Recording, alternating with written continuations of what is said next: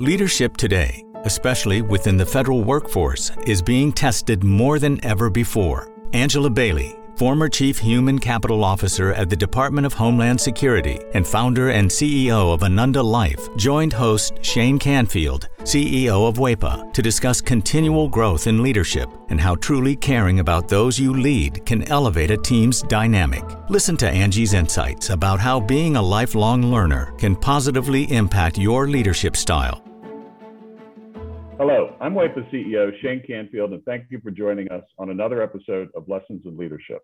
I'm honored to be joined by Angie Bailey, founder and CEO of Ananda Life. Angie has a remarkable career in public service, beginning as a GS2 clerk typist with the Social Security Administration. And over the next 40 years, Angie steadily worked her way up through the government, ultimately becoming the Chief Human Capital Officer at the Department of Homeland Security. It's been recognized with presidential rank awards by two administrations for leadership, innovation, dedication, and commitment to the country. Angie, thank you for joining us. Thank you, Shane. What a pleasure to be here. Angie, you've made quite a name for yourself as a leader in the federal workforce. Who was the first person you remember looking up to as a leader, and what about them inspired you? You know, I often think about this because you know sometimes we think of the people that we look up to the most as being somebody that throughout our career has you know been at the highest levels and all. But i you know i've got to go back to honestly whenever i was 10 years old. And uh, i remember i really wanted to play little league baseball on a boys team. I was the only girl. And interestingly it was the women who would keep saying to me that no i couldn't play. And then one day whenever i was there to sign up yet again uh, there was this guy his name was delbert beiser and uh, I remember he had like red hair and he had wadded tobacco in his mouth and greasy overalls and everything. And he said, you know, I'll take her, I'll take her on my team. And, you know, just looking back on that, there's so many leadership lessons and things that I just really admire about him. And actually, I thought about throughout my entire career. He took a chance on somebody he didn't know. He um, put aside whatever conscious or unconscious biases that he might have had about having a girl on a team. He treated me the same, uh, whether you know if i wasn't performing i got benched just like the boys. I got no special treatment and and and he was just really honest with me and he just included me in everything. And so looking back on it uh, you know really it was delbert beiser our local mechanic in our little small village that was I think my inspiration for going on to, I hope, become the leader, um, you know, that, that I wanted to be. I'd say half of the guests on this podcast have had similar stories where they reach back to either childhood or young adulthood. And I, and I think as leaders, it's really incumbent upon us to keep that in mind that, that what we say and do especially in the younger ages, really can have a lifelong impact. How would you describe your leadership style and, and how's that developed over time? I would say that the one word that describes my leadership style is that I care. Um, I guess that's more than one word, but I care. Uh, I, I've always cared about the mission. I've always cared about the people. I've always cared, you know, about making sure that that they had what they needed or that they were developing the way uh, you know that they aspired to develop. And i tried to take this approach of not treating people the way i wanted to be treated but instead treat people the way they wanted they want to be treated.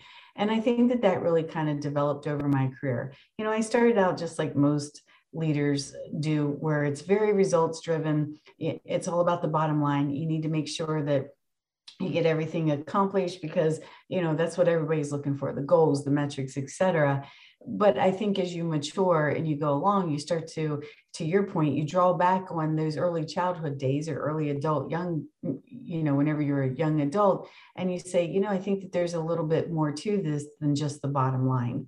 And so over time i really began to i i think see a much bigger picture and uh, the entire ecosystem, if you will, and how the people themselves fit into all of this. And that ultimately, at the end of the day, it was all about the people. And so I, you know, I think my my maturity allowed me to then shift and focus more on the people than than so much on results and bottom line. You've been recognized with two presidential rank awards, two different administrations. You founded your own company Tell us a little bit more about your background from the beginning and, and how did that lead you to where you are today? Well, you know, it's kind of interesting, like you said, that I started out as a GS2 of Social Security Administration. I mean, what I really wanted to be was a criminal prosecuting attorney. It's, that's that was absolutely my dream. I sometimes joke and say what I really wanted to be was a mafia don, but that wasn't going to work out. So, you know, had to be a criminal prosecuting attorney.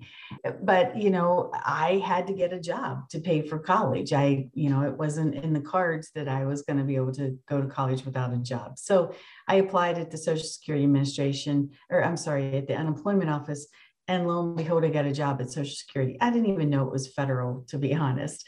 Uh, from there, I went to the Department of Defense and I found this, this career field called labor and employee relations. And honestly, it was as close as I was going to get to being a criminal prosecuting attorney. I didn't go on to be a, a, criminal prosecuting attorney, but I went on courtesy of Department of Defense to get both my bachelor's and my master's in leadership because the whole study of leadership I just find incredibly fascinating. Um, you know, from hi- historical to current uh, current times, I just it's just something that's just really fascinated me, and so I just I would say I'm a lifelong learner of leadership. And then I would say some of the other things that got me maybe where I am today is I never really said no to anything. If people asked me to take on a new challenge, even if I wasn't sure I was going to be successful at it, I would say, you know what, not sure this is going to work out, but more than happy to give it a try. And it always worked out. But I think giving things a try and just not saying no to opportunities uh, is what really led from one position to the next. I feel like I was always rewarded for just stepping in or stepping up and taking on the challenges that sometimes no one else wanted to do. How do you mentor people and motivate them to accept challenges? Um, and then maybe touch on, if you can, how does how has that changed or has it changed in this hybrid work environment so for me like to really i think i probably fall more so in line of being a coach um, yes I, I mentor folks as well, but I always felt like I was just kind of coaching. Maybe it goes back to the whole Delbert days, right? Where I believe that you have to be truthful with people. If they're not getting the job done, then sometimes they do need to be benched uh, in a loving way, right? But but nonetheless, I think what I've found over my career is that so many times we fail to tell people the truth because we're worried it's going to hurt their feelings, or we don't want to quote unquote have a difficult conversation or whatever. And I think that I used to say this all the time. I think it's the highest form of discrimination is when we assume people can't handle the truth.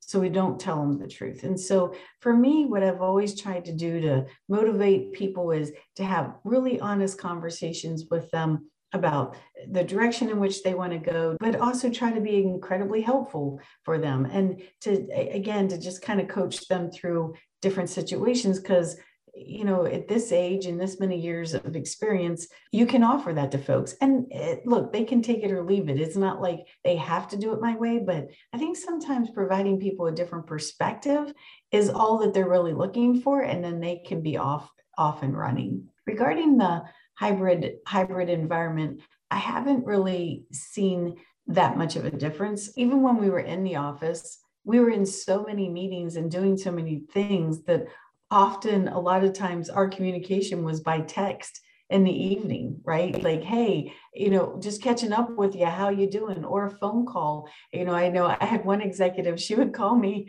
almost every night when she was on the treadmill in the gym at like nine o'clock at night. That was when we caught up on things. So and and yet our offices were side by side but she was off in one direction i was off in another direction. So i think that we've we've over I don't know, complicated this whole thing called hybrid. And at the end of the day, it just comes down to just having really good relationships uh, with your colleagues and with those that work for you and those that you work with and just staying in touch. I, I think that that's really what this is all about. It's about relationships. It's not about the physical uh, location of an individual. I, I, think that is so smart. We, um, you know, I was thinking back on uh, pre-COVID. The truth is that I and, and a number of our leadership team, we weren't in the office anyway. And if we, we, were traveling and, and doing different things, events, and then what you just said as well, your day is slammed back mm-hmm. to back with meetings. So, how is it different with a hybrid environment? Not much, really. Yeah, I've not find I've not found it to be that much different. And you know, people were like, "Well, you have to make this concerted effort to be in touch." I had to make a concerted effort to be in touch with people when I was in the office, right? Like, you know, as you're running down the hall to jump in a car to go to the hill to testify or whatever, you have about two seconds to say hi to somebody that's in the hallway you do you know you and so maybe sometimes then in the back seat of the car while i was on the way to the hill you know, I might send them a note and just say, Hey, so sorry, all I had was two seconds to say hi. Hope you're doing well. Heard you just got a new puppy. You know, is he is he behaving? That kind of thing. So you learn to manage your time and to use whatever little time that you have to connect with the people uh, that that you worked with. And that it goes with your personal relationships as well right? Like i don't see my mom every day. I don't see my kids every day. They're they're grown adults yet we have a wonderful relationship. I'm not sure why we think somehow the work environment is any different. You either make an effort or you don't. Angie thanks so much for joining us today oh thank you shane. It's such a pleasure. I, I really appreciate you giving me this opportunity. Thank you. This has been the lessons in leadership podcast. I'm ceo of WAEPA, Shane Canfield. Looking forward to talking to you next time.